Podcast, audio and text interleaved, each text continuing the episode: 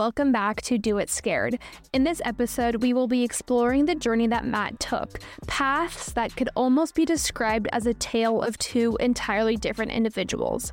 We'll be exploring the remarkable peaks and the heart wrenching valleys and the pivotal decisions that make a person's character, and the fine lines that sometimes blur the boundaries of morality, justice, and ethics. At one point, Matt's life can only be described as our modern day Jekyll and Hyde. Matt will share his journey that led him to the moment where he believed that robbing a bank was his last resort. So join me as we uncover the intricate facets of a life defined by unexpected twists, where the pursuit of redemption and the weight of accountability are closely intertwined. Welcome to Do It Scared, Jekyll and Hyde.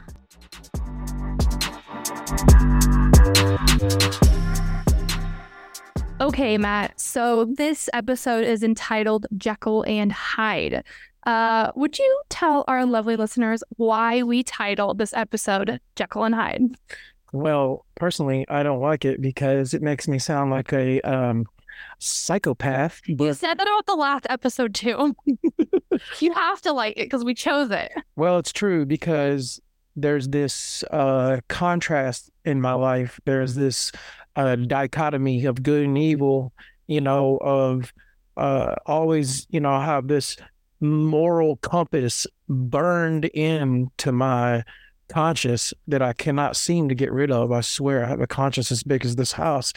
And then at the same time, it's been um, violence, you know, and blood and gore, so to speak, uh, on the on the other hand. And I get I get in these situations where I should embrace this stuff and just accept the the the cards that I've been dealt. But you know, I'm like, oh, we'll make it better. We'll start all over and have a fresh start soon. So that's what I'm faced with is a contrast in like nine different aspects of my life. So it fits. When you said it, I was like, yeah, that's the one. Right. And a lot of that stuff started, you know, in our previous episode talking about childhood. But I think as we go through early adulthood and adulthood, um, that story becomes even more clear. So let's go ahead and start off with you just graduated high school miraculously, and you had a horrific month. What happens after that? Okay. So, hell month was um you know, it was interesting. There was a lot of uh, setbacks there. I, I, you know, I feel like there's uh, four episodes uh, right there. So uh, to to kind of you know give a synopsis of this and and to, and to just keep going, uh, you know, we went over those things that happened, and you know, I'm 18 years old. Um, to me, it's get a job, build a family. Uh, you've got a fresh start. Um, I had uh, there I, there was a huge party right at my mom's uh, like there's a live band on the porch and probably like 150 people at this thing. And uh, this friend group that i'm in is insane. I mean from spelunking to rappelling to uh, cliff diving and um, i can remember you know we've pushed cars burning cars off of cliffs all while drinking whiskey and doing psychedelics and just seeing some of the most insane stuff that I've ever seen in my entire life with this um, uh, American Breed Adventure Club. It was crazy. That was the name of it. So, um, eh, one of the friends, you know, has this this girl that they bring over. She's sweet, um, traditional country girl. She would never drink or partake. She just kind of sit in the corner and laugh at everyone's shenanigans. And um, that's how I met Jamie, the mother of my kids. She was 16 years old at the time, and I was 18. And uh, it wasn't long before we were spending a lot of time together. Uh, I had just got my place on the route to, uh, you know, one of the houses that the, the local crews were framing houses. Uh, that was my first place because I didn't have a car. So it wasn't long before Jamie was 16 and pregnant. Um, and it was my mission to be the man of the house and to provide for that right? But i'm still a kid i'm still growing up and i'm partying i'm drinking i'm not coming home sometimes and i was just like a real jackass to be honest with you. I um my first place didn't last long until you know there was some seasonal issue with work or i didn't go to work or lost my job or couldn't pay the rent. And we were you know houseless for a, a few weeks and here we are looking for another place. The second place we had was where matthew was born it was in lebanon a little one bedroom efficiency apartment. And um, jamie's uh, um, I can remember I was, you know, I was still just in the same situation, bumming rides to work, halfway going, halfway not, uh, staying drunk and high all the time, and just always into some mischief. But this time I've got um, a DUI, a simple possession, a public intoxication under my belt. Um, Jamie's sweet mom, the sweetest lady I've ever met in my entire life, gives us a, a cutlass, you know, nice car. This was this was the G ride right? We, she gave it to us, and I drove it to work one day. Ended up drunk before I came home, and uh, wrecked it so bad that we had to park it, and um, it blew up on us the next time it was out, and ended up vandalized and took into the junkyard. Um, uh, like a, a week after that, uh, one of my mom's boyfriends bought us a car, a little Ford Escort, and I think I had it for about eight hours before I crashed and burned and flipped and wrecked it and uh, maimed one of my good friend's arms for life. He ended up with like 16 screws in his arms. Oh my gosh. We're watching flames shoot up off of this things in the ditch on Highway 231 um, after going and looking for a job because we didn't, I didn't have one. Um, so around the age of 21 is um you know we had moved around to a few places. I'm drinking using drugs starting to sell drugs you know selling weed um experimenting with things like cocaine um there's violence. I'm you know constantly fighting with with jamie. You know i've got these you know these weighing out these issues. I'm you know trying to support for my family but yeah i'm uh, toxic and abusive and narcissistic and a, a, real piece of work you know? And um, then on the other hand I, I can't stand my situation at work. I feel like i'm smarter than everybody there. I feel like i can do these jobs and make more money and be better. And at the same time i can't even show up on time for a week right? So um, I ended up going through a roadblock when I was 20 years old and 99% and got an underage consumption about two hours before I turned 21. My uh, my aunt bailed me out the next day. Um, I'd never spent any real time in jail at this point. I was scared to death of it. Um, I um, about a year later, Jamie and I got a new place in Mount Juliet. I was holding down a steady job. We got a new car. Um, a, a few weeks later, um, I took it out drinking and wrecked it and got another DUI on the way home. Um, this time, Jamie's aunt bailed me out. I spent seven days in jail, and I think I slept ninety percent of it. Um, 21, I'm I can remember Matthew being a baby and I, you know, I'm buying quarter pounds, pounds of weed, breaking them down and selling them, partying all weekend, doing psychedelics, uh, doing hard drugs, and just running wild and crazy on the weekends with this friend group, and then coming back and begging for forgiveness on Monday or Tuesday. Um, 22 years old, I started my own business. I started building portable storage buildings. Jamie put her name up on a new truck for me. I had a, you know, a, a truck that was just a couple of years old, the first new vehicle I ever had.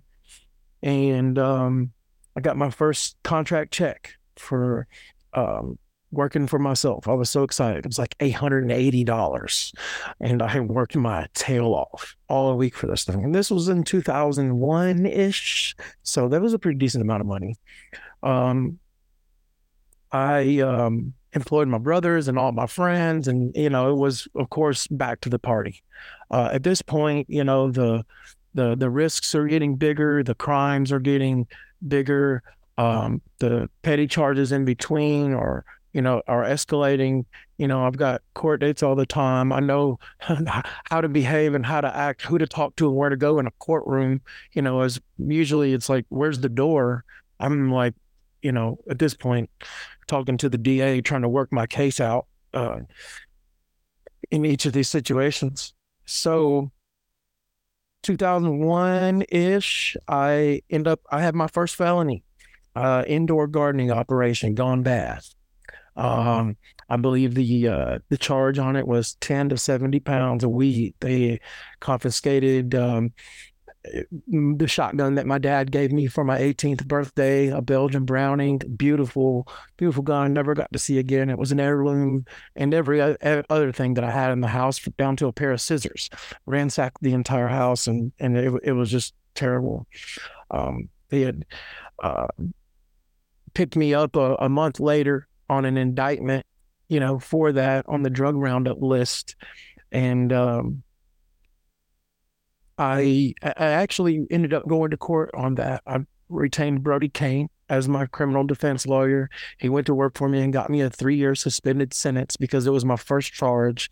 And um, a couple months later, I couldn't show up to my probation because I was, or I wouldn't show up to my probation because I was dirty, when tested positive for cocaine, and I went on the run.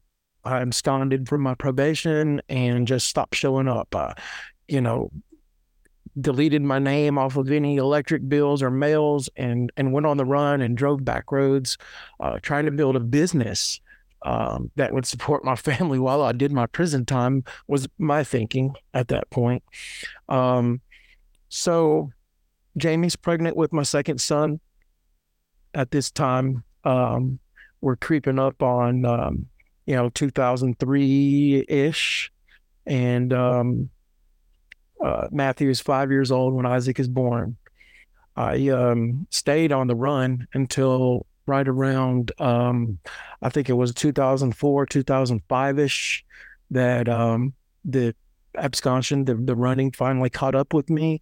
Uh, was on the way home from like the grocery store with the boys in the car.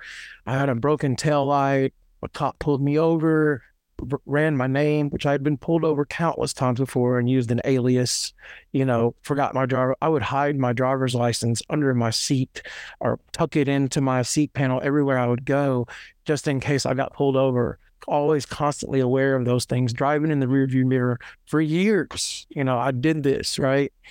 And um, tried to to build, you know, I'm looking at you know, how do you build steps? How do you do this? How do you do this? Because I want a business because I believe that I can build something that's going to run on its own while I'm doing my time in jail because it's coming. Um, I finally go to jail. I do 45 days in there. It's the worst time I've ever done. I thought it was the end of my life. It gave me a chance to dry out. My my thinking became clear after about a week. I accepted it and I developed a plan. Uh, I was going to start a business when I got out of there, hell or high water. And I told everybody that I was in jail with that I was going to give them my job and that I have a business. And they're like, yeah, yeah, yeah, okay. So I get out. My my aunt helped me. They ended up going to Lowe's and spending like eleven hundred bucks. Got an air compressor, some nail guns, and uh, you know some minimal stuff. It, it wasn't a lot, but I made it work. And that's when I started Jones Custom Carpentry, and it was it was really successful. I had an, an 82 F 150 that my aunt put a new engine in and helped. Uh, helped me, you know, they put new tires on it, new brakes, new rear end. They put thousands of dollars into this truck and, and the tools, not to mention they paid my rent while I was in jail and helped the attorney. A couple months later, test po- I, I'm positive again. I don't show up to my probation and I abscond again. Jones Custom Carpentry continues to be successful. I think the year that I went into business, it was around March. By the end of the year, I had generated around $175,000. I was just a guy trimming houses.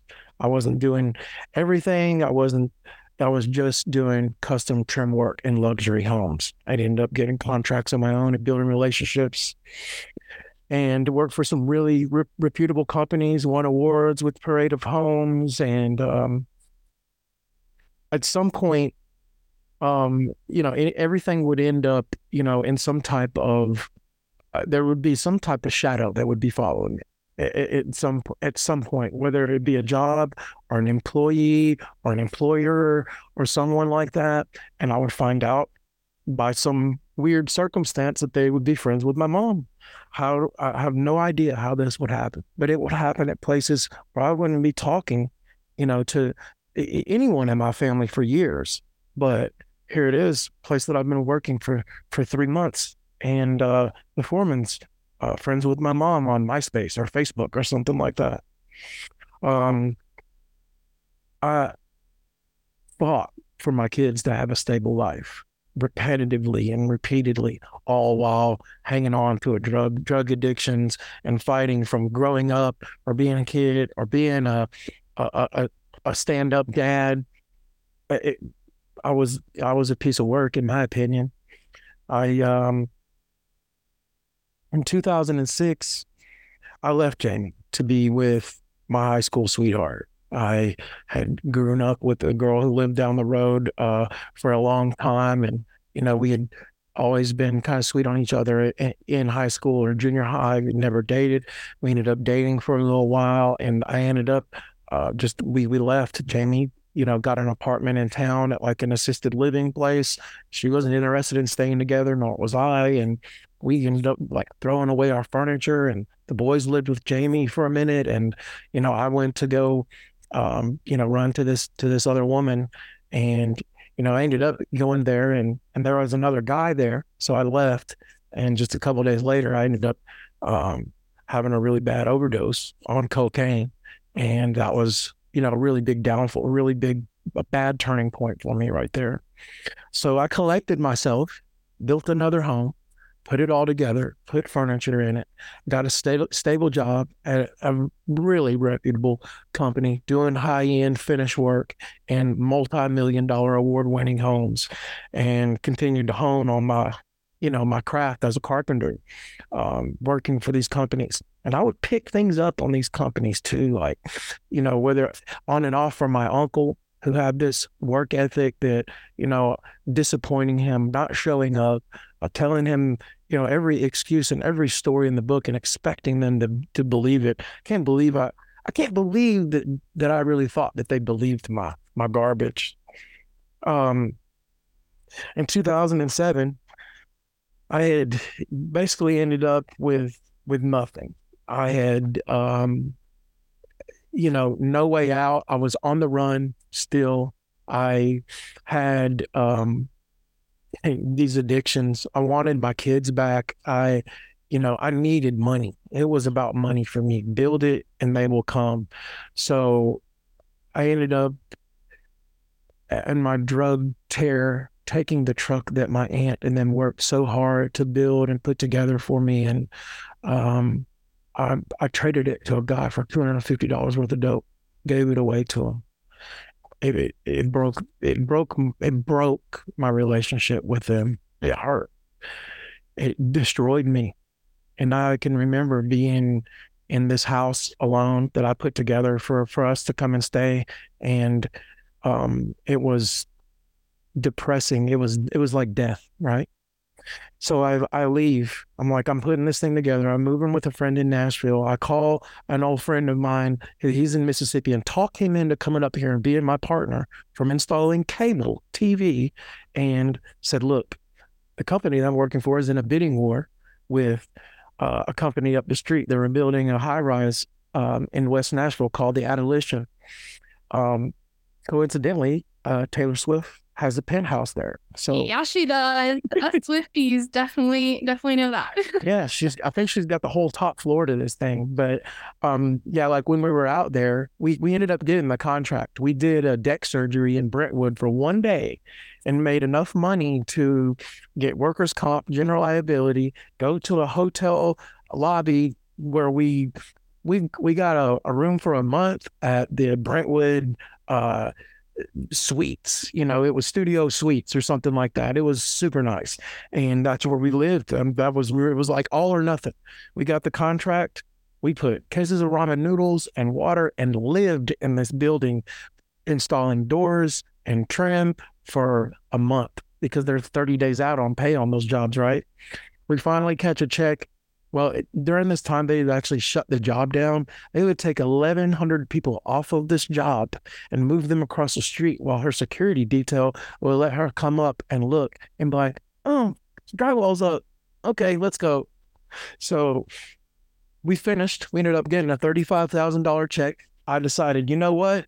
It's been, you know, we've put in the work. Let's party. So I call a friend, I get a ride to go party at this girl's house, and there's a county waiting for me when I get there. They turn me in for 50 bucks.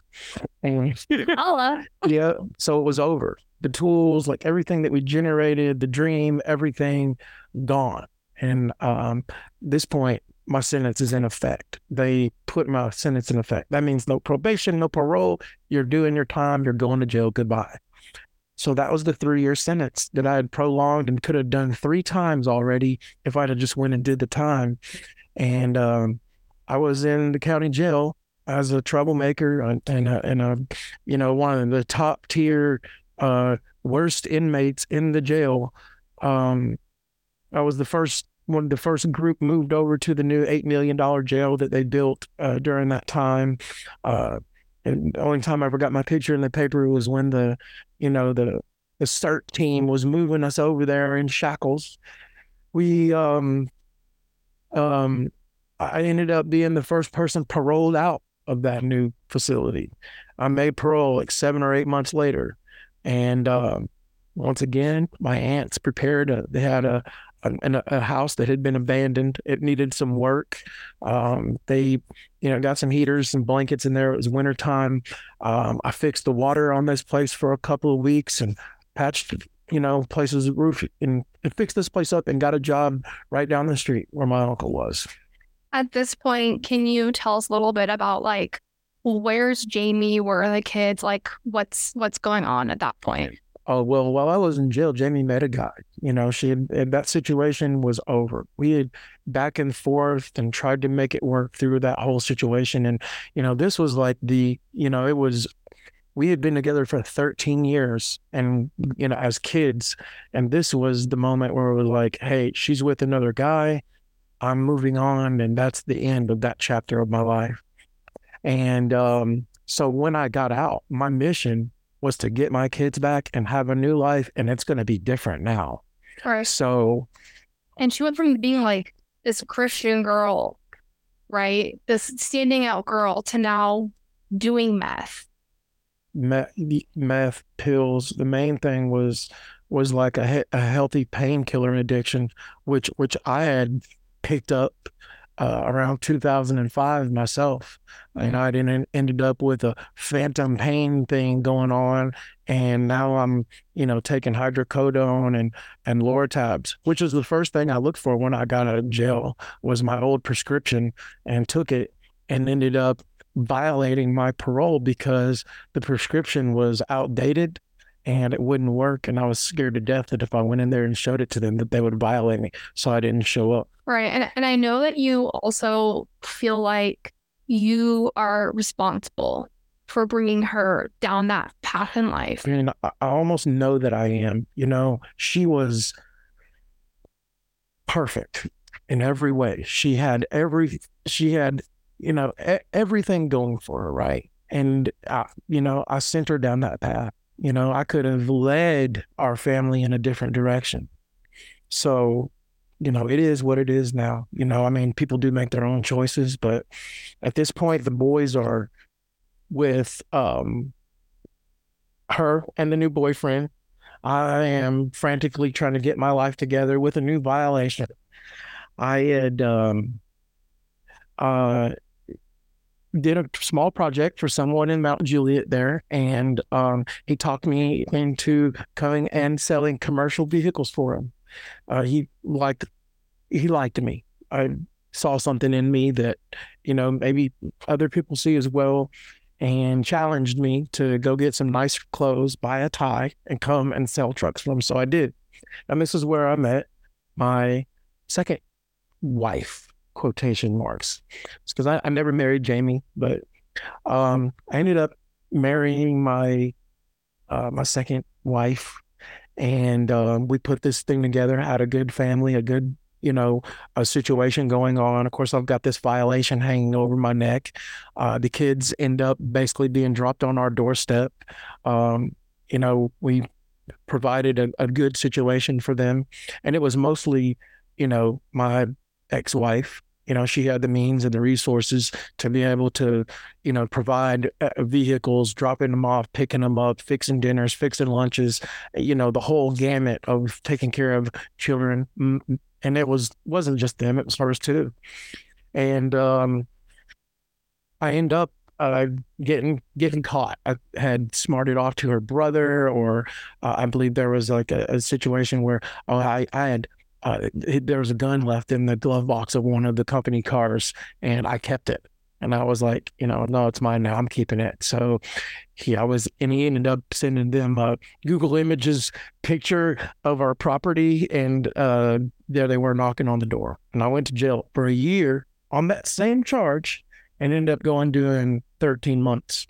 The whole time she, you know, wrote me letters, held me down, was took the kids to school and back and forth, and was a mom to them while I was in jail for uh, 13 months um, when I got out, the economy crunch was in full effect, right? Like all the way, nothing. You know, I was like, I'm always, you know, really good at going to get, I'm going to find a job. If there's work out there, I've got the skills to pay the bills. I can represent myself properly. You know, I'm going to get a job, even no matter what it is.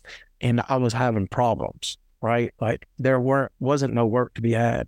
So I was started taking odd jobs I used to be picky and take the candy, you know, like custom stairs and coffered ceilings and things of that nature. But at this point, I was digging ditches and cutting down trees and doing whatever.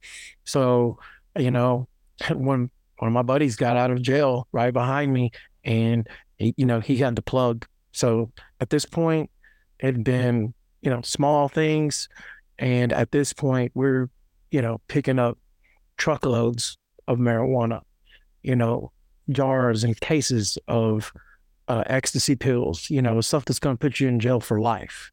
Um, can remember how ignorant I was. Even at this point, I had another uh, indoor gardening operation that almost went bad too. Um, my, you know, my marriage ended up being destroyed from drugs and the inability to to to face my addictions. Um, we you know there was a you know a betrayal there and you know we we decided to get a divorce. We tried to patch it up and limped on for about a year and eventually it was just me and the boys again back in a hotel room and i was scraping together just enough money to get a disposable car from somewhere which i did and ultimately, it put me in a situation to where it was like, well, the transmission's gone in the car this week. We can either pay the rent or we can get a transmission. If we get the transmission, we won't have a place to live. we pay the rent, we won't have a way to get to work.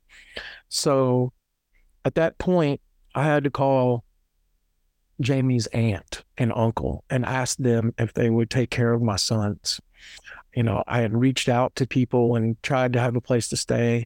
You know, I tried to stay with my mom multiple times. It would be, you know, I can remember us even packing our stuff and going over there and all getting there. And then it was like, you know, turning into this, it's turned into a bad situation. And we literally had to pack up all of our stuff and end up sleeping in the truck until I was just like, look, guys, I'm going to have to tough this out.